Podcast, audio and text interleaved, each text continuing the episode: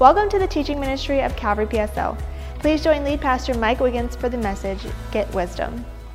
All right, so when Solomon was just a youth, his father David gave him some really good advice. Now, years later, after David gave him some advice, uh, what happened was Solomon wrote about that advice in the book of Proverbs.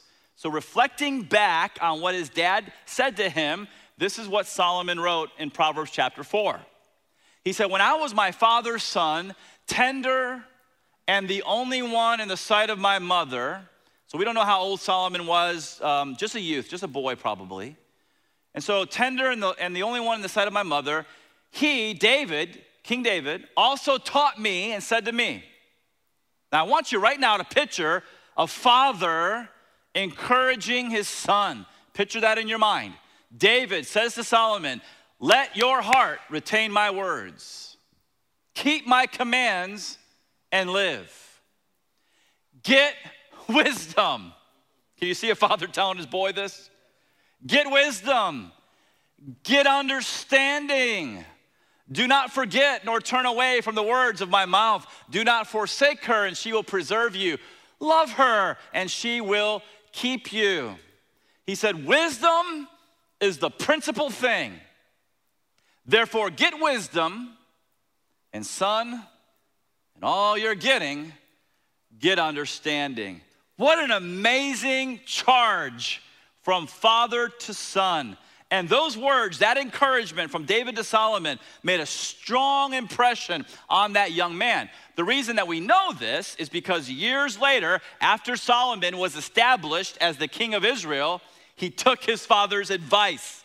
And so what happened was one night after he became the king, the Lord appeared to Solomon in a dream. And the Lord said, Ask what I shall give to you. And Solomon responded back to the Lord. He said, Oh Lord God, you have made me king over uh, a people more numerous than the dust of the earth. And then Solomon said this to the Lord. Check it out on the screen. He said, Give me now. He's praying to the Lord. He says, Give me now riches and honor. Is that what it says? You know, give me possessions, give me great wealth. No, no, no. Give me now wisdom and knowledge to go out and come in before this people. For who can govern this people of yours, which is so great? I love this because Solomon never forgot the words of his father spoken to him all those years ago. He never forgot the charge that his father gave him to get wisdom. And that is why he asked the Lord after he became king. I'm convinced of it. It's why he asked the Lord for wisdom. Now, how did God reply to Solomon? God said, Because this was in your heart, and you have not asked for possessions, wealth, honor, or the life of those who hate you, and have not even asked for long life, but have asked for what? Wisdom and knowledge. God says, wisdom and knowledge are granted to you. I love this. How many of you guys believe God answers prayer, right? Wisdom and knowledge are granted to you, and I will also give you riches, possessions, and honor, such as none of the kings had who were before you, and none after you shall have the like. And so Solomon asks the Lord for wisdom, and God shows up in a big way. Wow, does he ever give his servant Solomon wisdom? The Bible says that Solomon became the wisest man alive. That's amazing. So, not only does Solomon become a skilled architect, not only did he become a prolific author, not only did he become a prudent politician, and not only did he become a wise sage, Solomon became the most prosperous king in all of Israel's history. And so, under Solomon's leadership, Israel rose to its peak, and God blessed his people spiritually. God blessed his people um, economically and politically and militarily. And the Lord, because Solomon asked for wisdom, God blessed, and what happened is the Lord gave Israel a very long period of peace and righteousness and prosperity. And it all started when a father looked his son in the eye and said, Son, principle. He says, Wisdom is the principal thing. So I want you to get wisdom. and I want you to get understanding. Now, like Solomon, how many of you believe that we need wisdom today? We all need wisdom desperately today. And that happens to be the next topic that James addresses in his letter to the Christian community. But before we get to the text, we got to define the word. All right, and so what does the word wisdom mean? I really encourage you uh, at home and here to take notes. Uh, wisdom is the ability to perceive and discern things from whose perspective? You see that? So important. The ability to perceive and discern things from God's perspective and apply, apply, don't just hear it, apply His truth to our lives. And so, as you can see, having wisdom is more than just having knowledge. Knowledge or the learning of a bunch of facts, you know, that's wonderful, but it isn't enough. We also need to see things the way God sees them. We also need a discerning heart from the Lord. We also need to begin to apply God's truth to our lives. As the old saying goes, you can get knowledge from college, but wisdom, wisdom comes from the Lord right? And this is why I strongly, by the way, um, encourage parents to send their kids to Christian colleges. And the reason I encourage that is because, man, it's such a different experience than universities that are based on humanism. And so, Christian colleges, institutions of higher uh, learning that are Christ centered, here's what they'll do uh, they'll give your kid knowledge. He needs knowledge, she needs knowledge. But then they're also gonna emphasize the importance of seeing things from God's perspective, being discerning, and applying God's truth uh, to their lives. It's a whole different environment. My heart breaks sometimes when parents send their kids off to whatever, whatever state university that's humanistic in their philosophy, and the kid comes home four years later and, and, and their faith has been damaged because of all the junk that they have heard in the classroom. And so, what do we need? We need wisdom. Wisdom, as God defines wisdom in His Word. And this passage right here today, along with some other passages that I'm going to share with you later, it's going to tell us how we can get wisdom. All right, and so right now, both here and at home, if you're looking at James chapter 3, verse 13, can you say amen? Okay, so follow along in God's word. James, the little half brother of Jesus, the lead pastor of the church of Jerusalem, he said, Who is wise and understanding among you? By his good conduct, let him show his works in the meekness of wisdom. In other words, it's not just about knowledge, it's not just about accumulating a bunch of facts, it's way more than that. It's applying God's word and wisdom to your life. Verse 14, but if you have bitter jealousy and selfish ambition in your hearts, do not boast and be false to the truth. Stop lying against the truth. Verse 15 This is not the wisdom that comes down from above, but is earthly, unspiritual. Whoa, demonic. There's a demonic form of wisdom out there. Verse 16 For where jealousy and selfish ambition exist, there will be disorder, chaos and every vile practice, corruption. Verse 17, but, it's always good news, right? But the wisdom from above is first pure, then peaceable, gentle, open to reason, full of mercy and good fruits, impartial. If you have the New American Standard Bible, uh, it says unwavering and sincere. Verse 18, and a harvest of righteousness is sown in peace by those who make peace. All right, so in this very short passage that we're going to tackle this afternoon, James contrasts two kinds of wisdom wisdom from above and wisdom from below. We're to call wisdom from above godly wisdom. We're to call the wisdom from below worldly wisdom. All right, so godly wisdom, he talks about that in verses 17 and 18, but before that, he talks about worldly wisdom in verses 14, 15, and 16.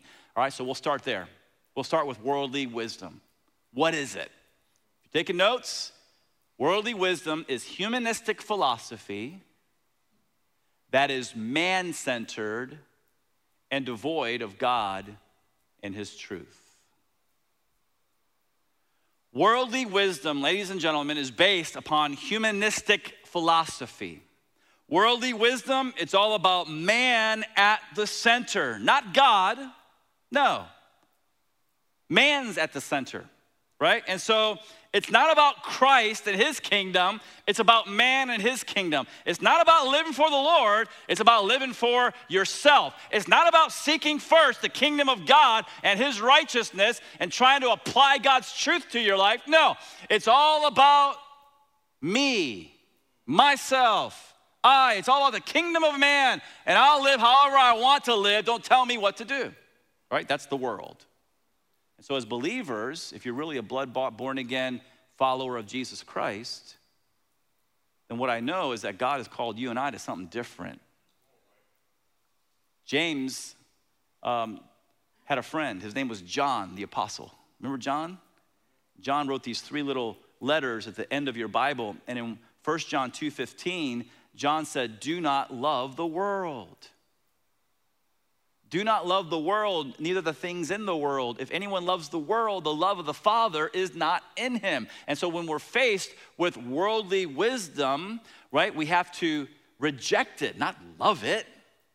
If we love it, if we love the world, the, the love of the Father is not in us. All right, so what's the origin of this kind of earthly wisdom? Well, worldly wisdom, it's a humanistic philosophy. We already talked about that. It's man centered, devoid of God and His truth. Where does it come from? Well, the origin is the world, the flesh, and the devil. That's where it comes from. You say, where do you get that? I get that in verses 14 and 15. So look again, please, at your Bible. But if you have bitter jealousy and selfish ambition in your hearts, do not boast and lie against the truth. This is not the wisdom that comes down from above. Here it is. But is earthly, unspiritual, and demonic.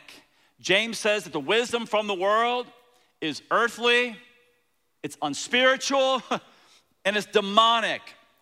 And those three terms um, go really well with what Paul wrote about in Ephesians chapter 2, 1 through 3, when Paul wrote about the world, the flesh, and the prince of the power of the air, also known as the devil. And so let's break those three things down. You know, what's the origin of worldly wisdom? The world. Okay, what's the world?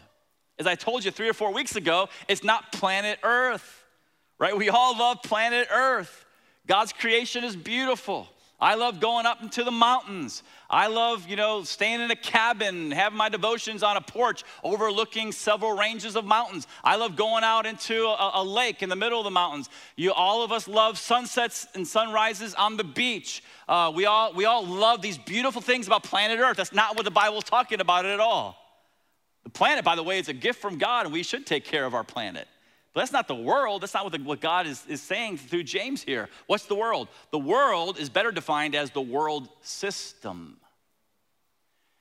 The world, if you're with me, say amen here. The world is godless philosophy and behavior that we see in unredeemed humanity. Godless philosophy and behavior that believes the lie that man and his kingdom is what's most important. That's the world. What's the flesh? The flesh is synonymous with the sin nature that we all received from Adam. And so the flesh is the sin nature, and it believes the lie that we should indulge our sinful appetites as much as possible. You only got one life, man, you just got to go for it. What's the devil? Who's the devil? Well, you know, the devil is that fallen angel Lucifer. We know him as Satan. And the demons are the angels that fell with Lucifer when they rebelled against God. And so you have Satan and you have demons. There's this demonic realm. The Bible says, and I think it's 1 John 5 9, that we are of God, in other words, born again Christians that love Jesus, we're of God, and the whole world lies in the power of the wicked one. And so What's the wicked one doing? The wicked one is going uh, to and fro around the earth, and he's trying to deceive people to buy into any lie that he can get them to buy into to keep people from coming to the Father through his Son, the Lord Jesus Christ. He knows that someday he's going to be thrown in the lake of fire, or maybe in his twisted mind, he thinks he's going to somehow get out of that. But here's what I know he's trying to stop as many people from being reconciled to God through the Lord Jesus Christ. All right, and so what's the world say? The world says, You're the master of your own life. So look out for number one. What's the flesh say? The flesh says, Eat, drink, and be merry, for tomorrow we die. And what does demonic uh, power say? Demonic powers will whisper in people's ears, you know, Jesus, this Jesus stuff, Jesus is really of no consequence. You know, good teacher, yeah. Prophet, maybe. Eternal Son of God, fairy tale. You see, you know, smart people, they have to um, distinguish the fact that there's the historical Jesus, he's the real Jesus, and then you got, you know, the divine Christ. That's the Jesus that the, the, his followers made up later on after he died. He rose again? No, of course not. I don't know if I should throw up now or later, right? It's just garbage. It's the wisdom of the world. It's earthly, ladies and gentlemen, it's unspiritual, and it's demonic. All right, so what are the characteristics of this worldly wisdom? He told us bitter jealousy and selfish ambition. We see that in verses 14 and 15. He repeats himself twice bitter jealousy, selfish ambition. All right? And so if we subscribe to worldly wisdom, what's going to happen? It might be fine now. Everything may be, may be great now. But at some point, if we subscribe to worldly wisdom, it's going to bear fruit in our lives. It's not going to end well. And so, what kind of fruit does this wisdom of the world produce? It produces, again, bitter jealousy, selfish ambition. All right, so let's think about what these words mean, what these phrases mean in the Greek. So, bitter jealousy, quote, an envious and contentious rivalry, jealousy. That's what it means in the original language an envious and contentious rivalry. Now, sadly, we see this concept right here in a lot of modern day politics. Right? Instead of uh, two politicians or a bunch of politicians, instead of them civilly and respectfully debating the issues of what's right or wrong for America, politicians decide to get ugly with their opponents. Instead of treating their opponent as a human being who's been made in the image of God, even though you disagree with what they're saying, instead of treating that person and seeing that person as a human being who has been made in the image of God, what happens in, in modern day politics too often is that there's this bitter jealousy between the opponents. And it's, it, there's this envious and contentious rivalry that's going on. And it's characterized, ladies and gentlemen, it's characterized by character assassinations and it's characterized by name calling. And it's not just the politicians who are to blame, the supporters of those politicians are also to blame if they engage in the same ugly conduct.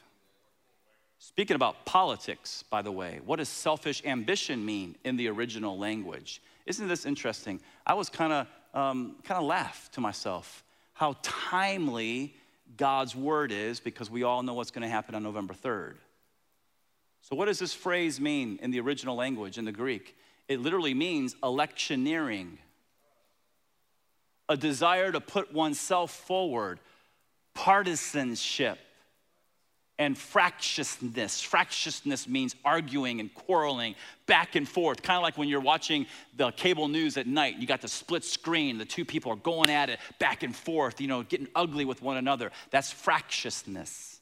So, again, once again, instead of respectfully and civilly debating the issues, politics often turns into this partisanship, this fractiousness. And so, what happens is that politicians seek to put themselves forward. And a lot of times, the way they put themselves forward is by putting the other person down. They make themselves look good by causing this person, by what they say, to look bad. It's like so childish. And so what happens is that the motto that, that a lot of politicians live by is you got to get him before he gets us. And so, what this has nothing to do with is Christ and his principles in the Sermon on the Mount. In, in, much of modern day politics, it's not about do unto others as you would have them do unto you. It's about do unto others before they do unto you.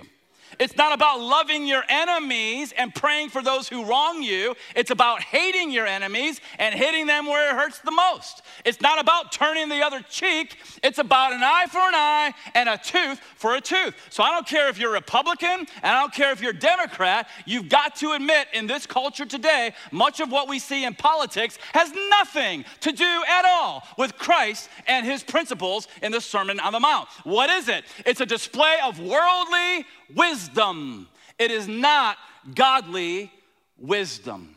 And so we have a choice to make in the church. Are we gonna be like the world or are we gonna be like Christ? Are we gonna follow the wisdom of the world or are we gonna follow the godly wisdom from our Lord Jesus Christ that we read about in Matthew chapter 5, Matthew chapter 6, and Matthew chapter 7? You say, Pastor, why do you keep emphasizing this Sermon on the Mount? I don't know why. I just can't stop thinking about it. It's been three or four weeks now, and I keep it's like someone shouting at me, Sermon on the Mount, Sermon on the Mount. I think I have a hunch of why. Because the Lord wants me, as the pastor of this church, to continue to exhort you and admonish you and encourage you to not be like the world.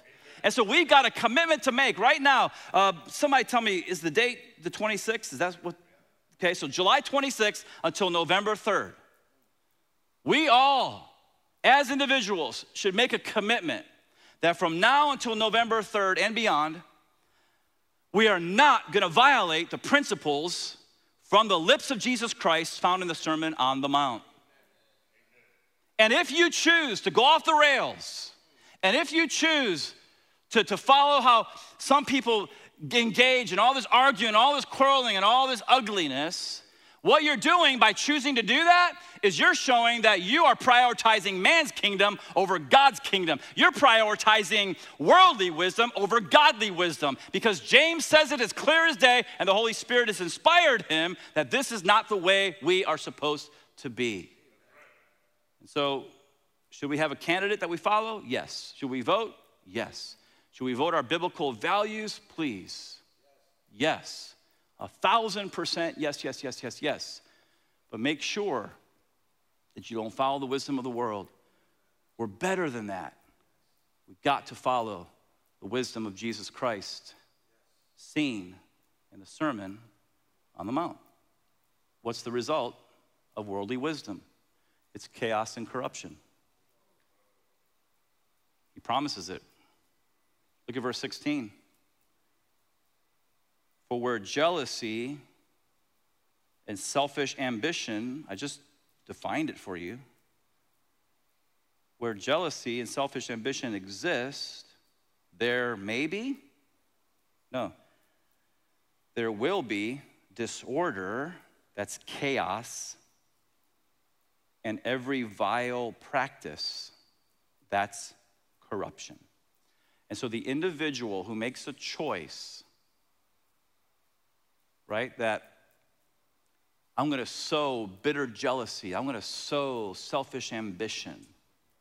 That individual can expect to reap, everything might be fine now, but that person can expect to reap chaos and confusion in their life. And the nation that decides we're going to sow bitter jealousy and selfish ambition, they can expect to reap chaos and corruption as well. Now, I always thank the Lord that, you know, He shows us a different way. He shows us the wrong way to take, and then He shows us the right way to take. And the right way to take is in verse 17. Okay, so look at verse 17 again. He says, But the wisdom from above is first pure, then peaceable, then gentle. It's open to reason. It's full of mercy and good fruits. It's um, impartial, again, New American Standard, unwavering and it's sincere. All right, so what is wisdom from above? What is godly wisdom? I really love this definition from gotquestions.org.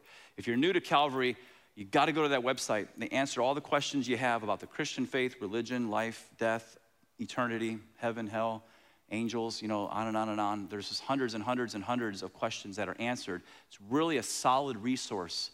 I love, I love the way they define godly wisdom here. They said godly wisdom honors God. It starts with the fear of God and results in what kind of life? A holy life. With godly wisdom, I love this, we trade earthly values, right? Bitter jealousy, selfish ambition. We trade earthly values for biblical values. Sermon on the Mount. We recognize that we are citizens of another kingdom and we make choices that reflect that allegiance. And so Paul wrote to the church of Philippi in Philippians chapter 3 verse 20 and he says our citizenship is in heaven. our citizenship is not here on the earth.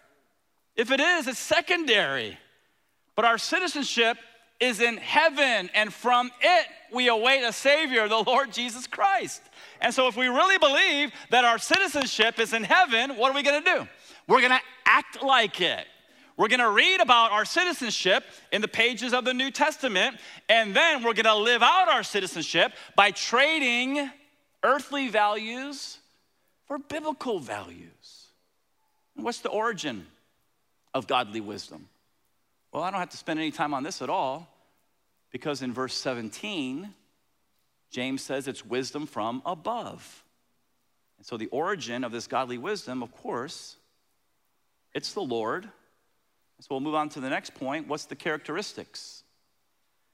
Now, you can read it in verse 17 or you can look up at the screen, but here's the characteristics. And I really enjoyed doing a Greek word study of all these words in the original language.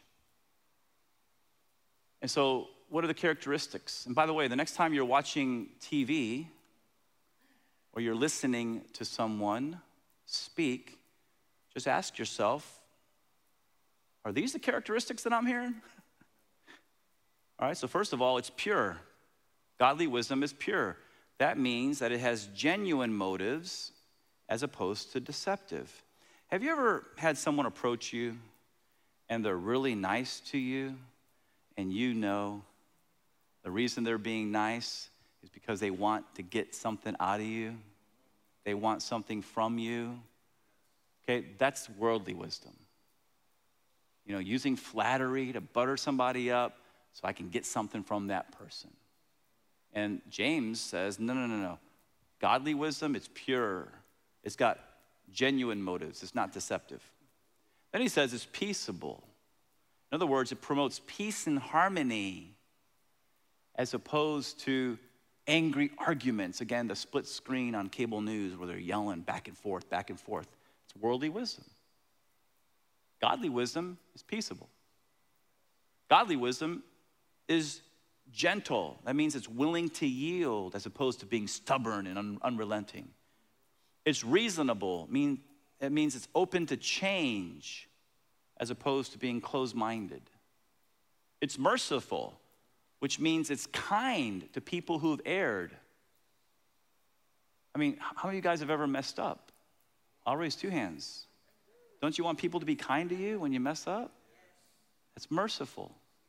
And so if we're if if we really have godly wisdom, it's merciful. That means we're kind to people who've erred as opposed to being judgmental and critical. of them. It's full of good fruit. So, just like chapter 2, true faith is characterized by good works. So, godly wisdom is characterized by good deeds as opposed to evil deeds. Uh, New American Standard again, um, unwavering. So, the idea there in the original language is that when it comes to truth, God's truth, we're fixed. Listen, ladies and gentlemen, when it, when it comes to God's word, we don't compromise, we don't waver. We speak the truth, but we speak it in love. And then finally, it's sincere. That means what you see is what you get, as opposed to being a hypocrite. That's the wisdom that comes from the Lord. All right, so what's the result of this kind of wisdom?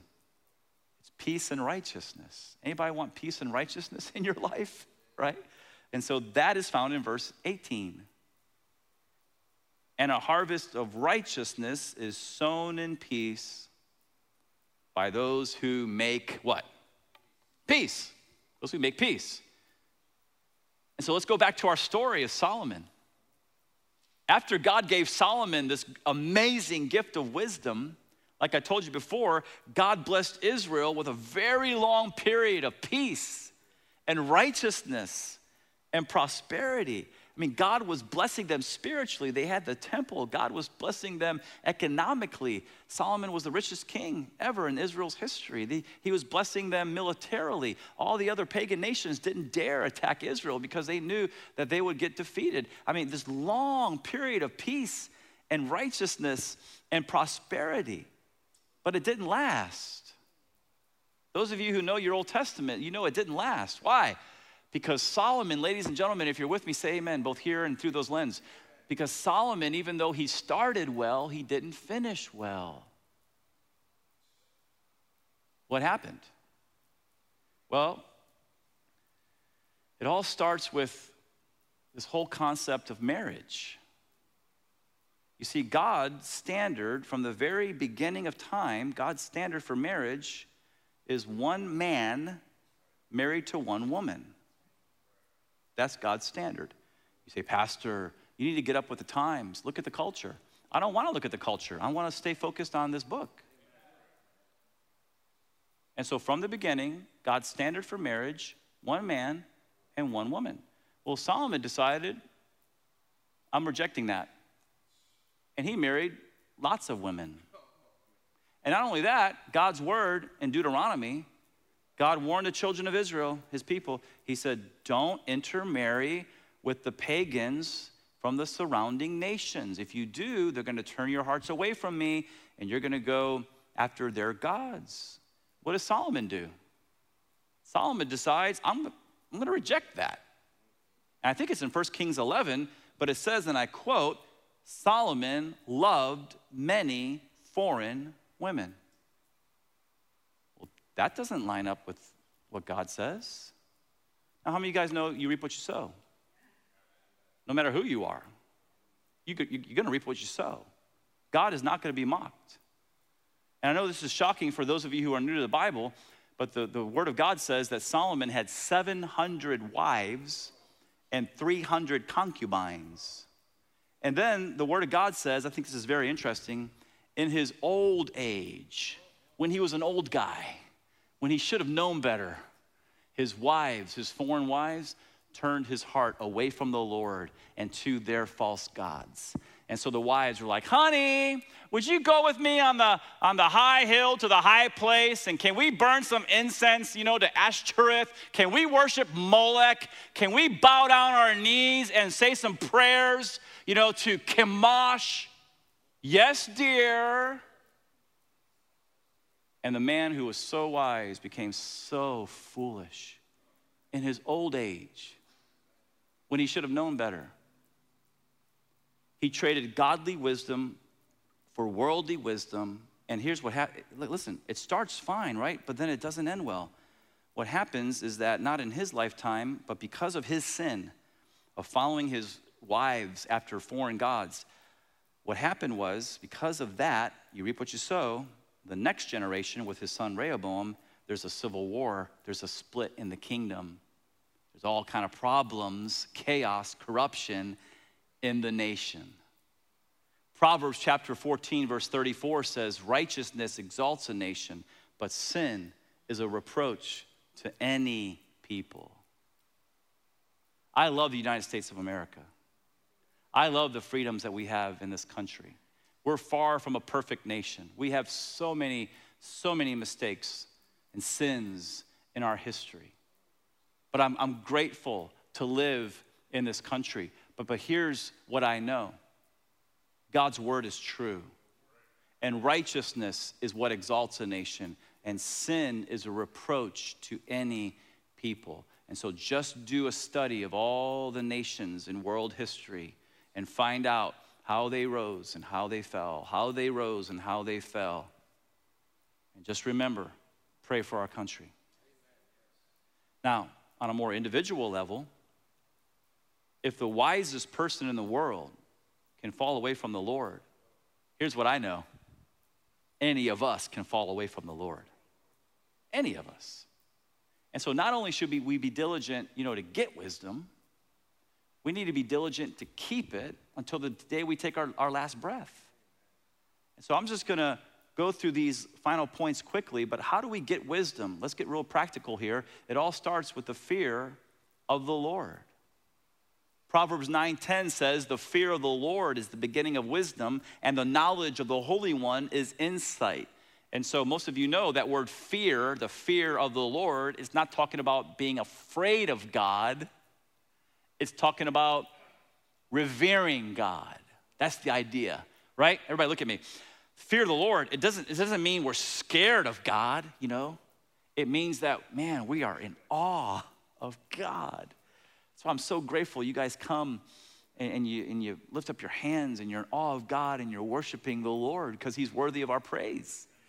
And so we got to know that God is awesome and God is always there.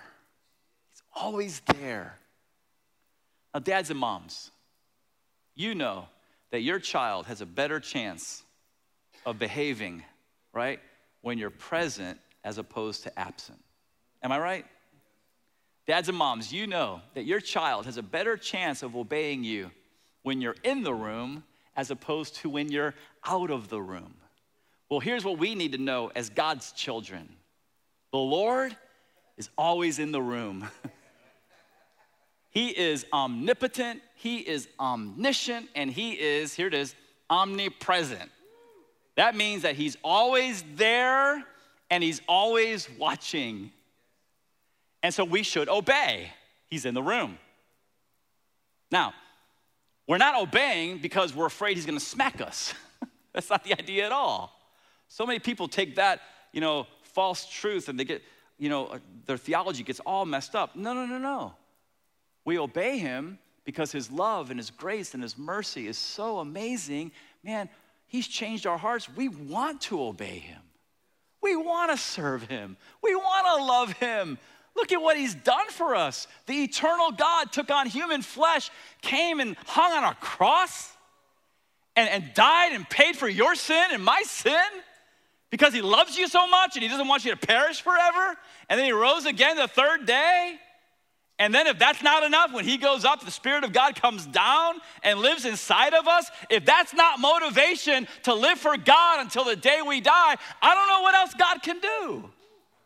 So, this is the Lord. This is what, the God, what God does. You know, He changes our hearts and He woos us and He loves us. And it's the kindness of God that leads us to repentance, and we obey Him because we want to. How can we get wisdom? Well, we need to ask. That's number two. When's the last time you asked for wisdom?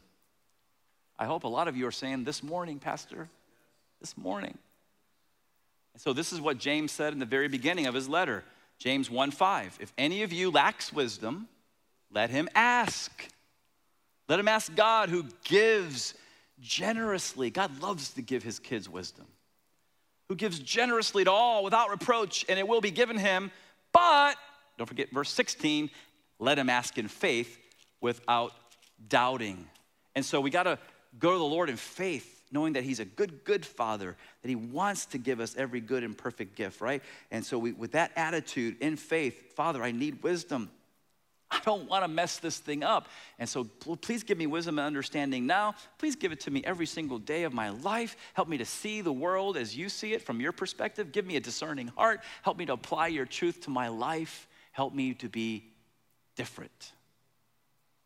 We need to fear the Lord. We need to ask God. But how else do we get wisdom? Number three, we got to study and apply. Everybody say the word apply. Apply God's word. Don't you guys know lots of people go to church in America? But the minority actually goes out and lives what they hear. Did I say majority or minority? The minority. The minority. And so at the end of the Sermon on the Mount, the greatest sermon ever preached, Jesus said, Everyone who hears these words of mine and does them will be like a wise man who built his house on the rock. And the rains fell, the floods came, the wind blew and beat against that house. And it stood because it was built on the rock. But everybody who hears these words of mine and does not do them will be like a foolish man who built his house on the sand. And the rains came, the floods uh, came up, and the winds blew and beat on that house. And Jesus says, It fell, and great was the fall of it. Now, for some reason, I don't think the Lord's talking about construction. I don't think he's talking about houses. I think he's talking about lives. And so the wise man was different from the foolish man. Why? Because the wise man heard the word of God and the foolish man didn't?